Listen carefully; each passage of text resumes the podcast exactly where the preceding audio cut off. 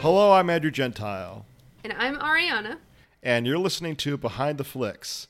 This show is all about me sharing as many facts as I know about filmmaking and directors and behind the scenes info about movies and whatnot to Ariana, and you'll join us for the ride.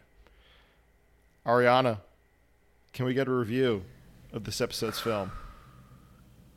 A review of this episode's film. It's a very famous film. Everybody knows this film. I did They not should. watch it until this year. I've attempted, I say attempted because there's been some pockets where I tried to watch it and my head hits the pillow and I can't focus on it. Twice now. For Monty Python and the Holy Grail. You do have to be in a specific, specific mood to watch this movie. Yeah, it may have been my fault for watching it like after a workday or something. In a nutshell, uh, this movie is um, about King Arthur and his Knights of the Round Table going on a mission to find the Holy Grail, as was put on them by God Himself, which is like King God, because he appears in the sky with just a head and a big beard and a wonderful crown. Telling them that this is their life's mission to find this holy grail. And they go on all of these adventures and find all these interesting people that try to help them along their way. But really what just ends up happening is they um, basically just get messed with left and right and fooled and disrespected as king in the court every chance they get and it's just ridiculous and and, and hilarious apparently Apparently. Uh, Apparently. that that uh, that that does not bode well for the grade, which you will give right now. Oh man.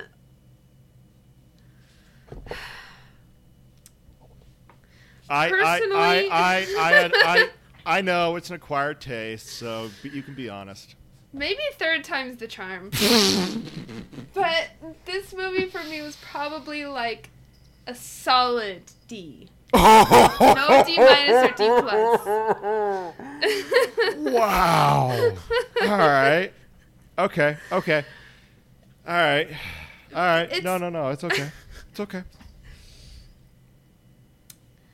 I mean, as I'm far I'm a, I'm a little hurt. Go, I'm a little hurt.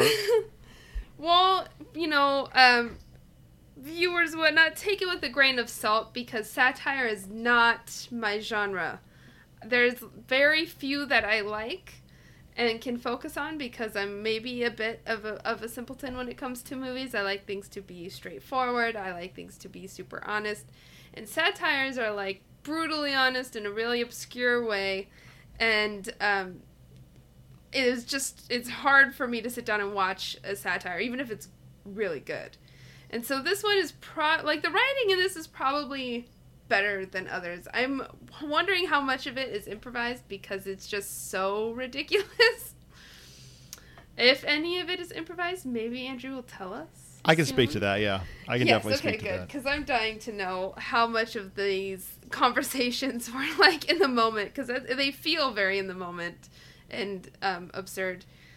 But it was just it was hard to follow and not to stay focused on because there is no really hunt for the Holy Grail. I mean, spoiler alert. Can I spoil it for Yeah, people? go, go ahead. Go ahead. They don't find the Holy Grail. They don't even come close to finding the Holy Grail. They all get They- arrested at the end. You know, uh, if I could give my take on this film, uh, Yes, my, please. I'm my, dying to know my little think. my little review of this film. Y- you know, Star Star Wars and Indiana Jones were the movies that made me fall in love with movies. That made me that piqued my interest. Monty Python the Holy Grail was the movie where I thought, oh, I can make a movie. Yeah. Um, I, I just have to be a good writer, and um, and of course, it turns out the movie this movie was hell to make. So yeah, this is the movie that made me feel like I could be a filmmaker uh, because it just made me think, oh, the writing is so good, and it seems so simple. Uh, just coming up, it, it seems so obvious. Just write great stuff, it, it'll all follow suit. That being said, this movie was hell to make, uh, which we'll go over later. So I hold this movie in very high esteem because this this movie is very close to my heart, and it also uh, it also it also helped fuel my love of movies, and also I I think the Pythons, the comedy troupe, uh, which whose members we'll uh, discuss later, are uh, brilliant, brilliant, brilliant, and so. You know, I, I, I can see a D, but uh, you know, I I respectfully disagree. But uh, yeah. but uh, you know what? You know, different strokes for different folks. You know. Yeah. Okay. As if you were to break this movie into categories, say like, um, like writing, directing, and acting, what grade would you give each of those categories? We're writing A plus. Yeah. Writing A plus. Um, directing.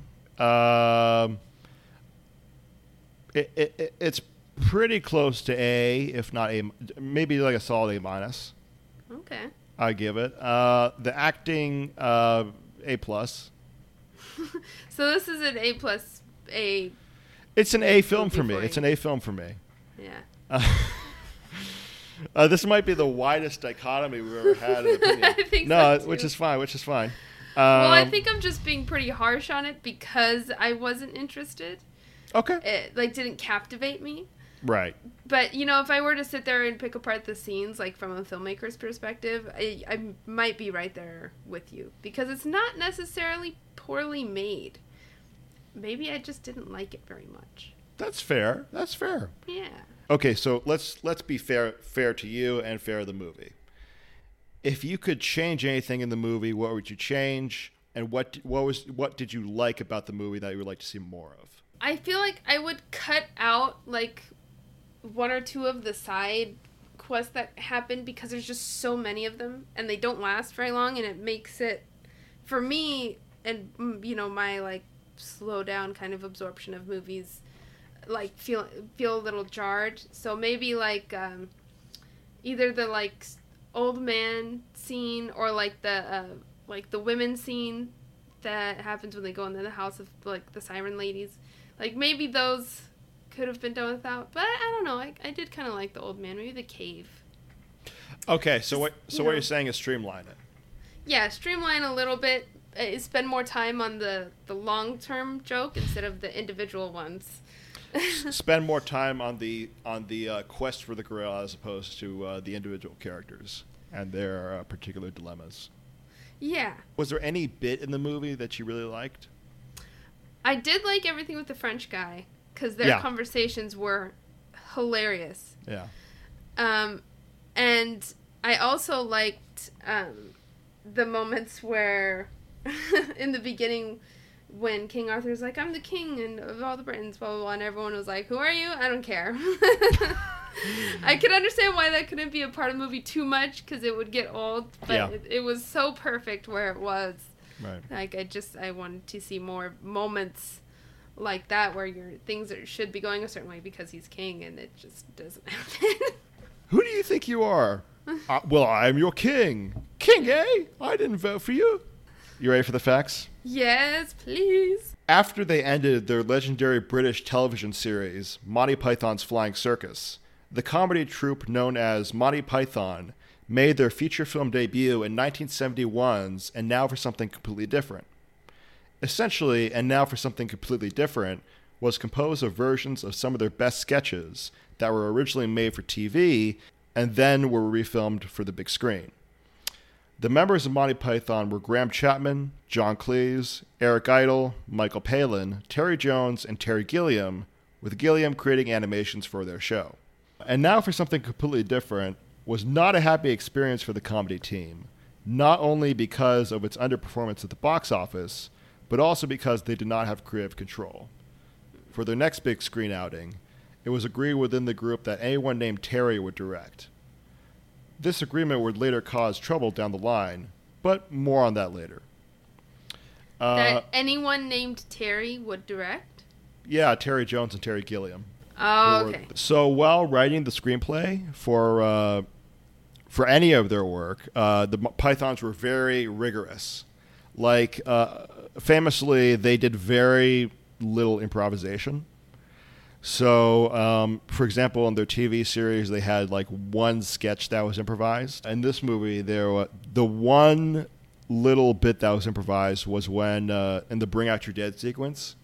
You know, when, when the guy's going, "Bring out your dead." Yeah. Um, the uh, the only improvised part of that movie is when uh, King Arthur passes. Eric Idle, who's playing the guy who's uh, br- who's carrying the dead in like a wheelbarrow, says he must be a king. And John Cleese says why, and and uh, Eric Idle says because he doesn't have shit all over him. Yeah. That's the one line that was improvised in the entire movie.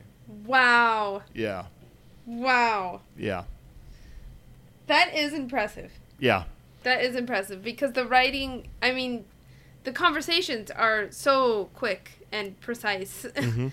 and like to the point where you'd think that maybe it was banter. Yeah, You know, that's kind of made up in the moment because it is it's hard to make something that quick and precise and natural at the same time. yeah. And they accomplished that. I would say they accomplished that. They were just brilliant at writing and uh, Yeah. brilliant at perfor- performers. Yeah. Um, but there are many problems that plagued the film.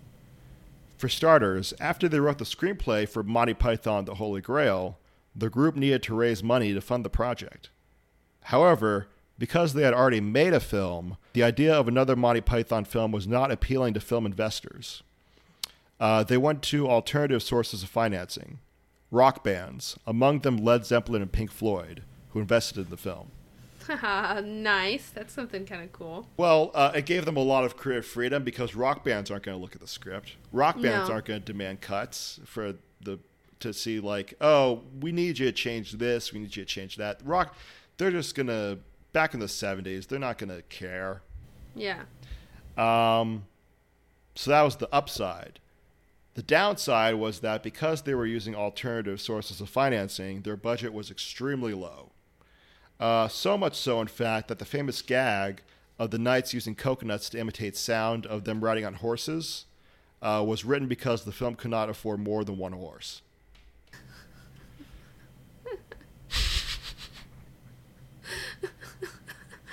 Oh my gosh. It's such a present part of the film. Like Yes. you can't imagine it without that. Speaking of budgetary limitations, due to the film's budget, all of the chainmail, which was part of the costume by the knights and various guards, was actually wool. In much of the film, the knights traveled through mud, rain, and other elements of nature, which later led Eric Idle to quip that during filming, quote, you could tell what time of day it was by how far up your legs the damp had penetrated, end quote. Uh-huh. They suffered for their art. oh, dang. Well, at least they made it look pretty good. It, it looks like real chainmail. yeah. That they had a good costume designer. Was it really filmed where it says it was filmed in the beginning? It was filmed in Scotland. Yeah. Wow. I did I did have to give that one major props cuz for a movie like this you don't really expect it to be like on location like that and have it be so I mean it what I wouldn't call it like it was crazy beautiful, but you could tell that they were in a natural space. They put a lot of work into it. Yeah. Uh, and and uh, you led me beautifully into my next fact. Okay. Before filming began, the castle locations were picked out, all of which were, as we mentioned, in Scotland. However, one to two weeks before filming began, the Scottish government informed the production crew that they were not allowed to film at any of their public castles due to the python's infamous antics, which the government considered, quote, inconsistent with the dignity of the fabric of the buildings, end quote. So the production crew scrambled to find locations. They ended up finding one castle called Doune Castle, which stood in for most for most of the various castles depicted in the final film, ranging from Camelot to Castle Anthrax. So, like, other than that, like island castle, pretty much all the castles in the film are that one castle. Yeah. I wondered about that cuz I see uh, it look I mean you can pretty much tell. I mean they do it from different angles, different dis- distances and whatnot. But I'm like, is that the same castle? Is this part of the gag? that it's It works. the same place. It does work. Yeah. It, I really like the moment where they're like, okay, come back to Camelot, and they have the singing sequence, and they go, mm, let's not go to Camelot. It's weird. Tis a silly place. Tis a silly place, yeah. I thought that was brilliant. I, I love speaking of the French guards earlier. I love that. Uh, m- my favorite part, the, the taunting's awesome, but my favorite part of that entire sequence is charge, and they just charge at the at the castle itself. Like, what, what's Yeah. what's the plan? Yeah, I thought about What that is- too. Another problem during the making of the film was the clash of directing styles between Terry Jones and Terry Gilliam. While Terry Jones was more focused on the actors, Terry Gilliam was more focused on the visuals of the film. These differences in style led to conflicts within the cast and crew. And that causes conflict because Oh, because um, like one one director would say one thing in the morning, and then the other director would come along later in the day and say, "No, change that." You know. ay ay ay. Yeah. Perhaps the most troubling issue during the production of Monty Python The Holy Grail was star Graham Chapman's alcoholism. At the height of his alcoholism, Chapman, who played King Arthur, drank by his own account the equivalent of four pints of gin a day. Wow. Yeah. Whew, that's a lot of alcohol. Yeah. So does that mean he's drunk for like pretty much this whole movie? yes. He is drunk the entire movie, pretty oh, much. Oh. Or go or going through withdrawals or both. Yeah. Uh, his alcoholism frequently led to him forgetting his lines, going on angry tirades, and on the day of filming the Bridge of Death sequence, made him unable to walk across the bridge. In the final film, it is the assistant director who walks across the bridge in King Arthur's costume. Wow. Yeah. Oh, Chapman. Oh, Chapman. Couldn't imagine that. Like you, if as a person that's trying to direct someone, Yeah. or like just work with them, and they're basically like halfway drunk or feeling miserable the entire. I, ca- I can't even imagine it. production. Ugh. The tense. Like there was never a calm day on set the No. whole time. No. Because he's in every scene almost. Pretty much, yeah. Like in between this movie and the next movie he did, he uh, went to rehab. Mhm. Uh, he was told afterwards that uh, if he ever uh, drank again, uh, that he'd be dead within two years. So, in the end, Monty Python: The Holy Grail was a smash success, was the number one film for weeks in America, and is now ranked as one of the funniest comedies ever made. Reportedly, it was even Elvis Presley's favorite film. wow. Yeah, fun, fun little fact. Yeah. At Monty Python: The Holy Grail's New York premiere, a journalist asked, "So what's your f- next movie?" And Eric Idle replied, "Jesus Christ, Lust for Glory." This answer sparked the idea for the troupe's next film, the biblical comedy Monty Python's Life of Brian. so, Ariana, final thoughts on Monty Python: The Holy Grail. I mean, you gotta. There's something special about it because let's be real, it's almost 50 years old now. Yeah. And everybody in my age group, especially if they're a guy, has seen it and loves it. I mean, I wouldn't This be surprised if the if our generation's kids are watching it and loving it still. And so like you got to give it some props. It's it's probably going to be it's already feeling pretty timeless in its own way for people that are into these kind of films because you're right the writing is like it's legit and it's very hard to do. Not not move not a whole lot of movies nowadays, comedy or otherwise, have natural banter like that that's written a lot of it I feel like nowadays is improvised. You know, we have so many talented improvised actors that go to the big screen that help give that feel to the audience and to write it as good as they did is like I gotta give it props. Like though it's a C. It's a C. I give it. You- You're giving it a C now. talking it through, talking it through. It's a C. It is solid. Okay. You, you, you don't have to change it. Just- you No, don't have it to. Deserves, it deserves it. You gotta give credit where credit's due. Okay. It's pretty good. And I, like I said, maybe third time's a charm. A cup of coffee, first thing in the morning. I need a good laugh. I'll give it one more chance. Okay. See if I could do it start to finish. Okay. Okay. Uh, my fi- my final thoughts on this film is that uh, I I just think it's amazing. Um, it, it you know what's uh, thinking back to what I initially said uh, at the beginning of this episode. It wasn't even that I laughed uh, when I first saw this movie when I was like nine. Uh, it was more like, oh, this is this is a movie. oh, you just have to be a really good writer to to be a filmmaker. Of course, I had no idea what went on during the making of this film. Yeah. Um, but I, I, I just thought, oh, this this counts. This opens up a whole new world of possibilities. I don't have to make Star Wars to be a filmmaker, you know that kind of thing. Yeah. Um, and that was really inspiring for me. So this this movie, you know, it may not be the greatest movie ever made, but it always have a special place in my heart.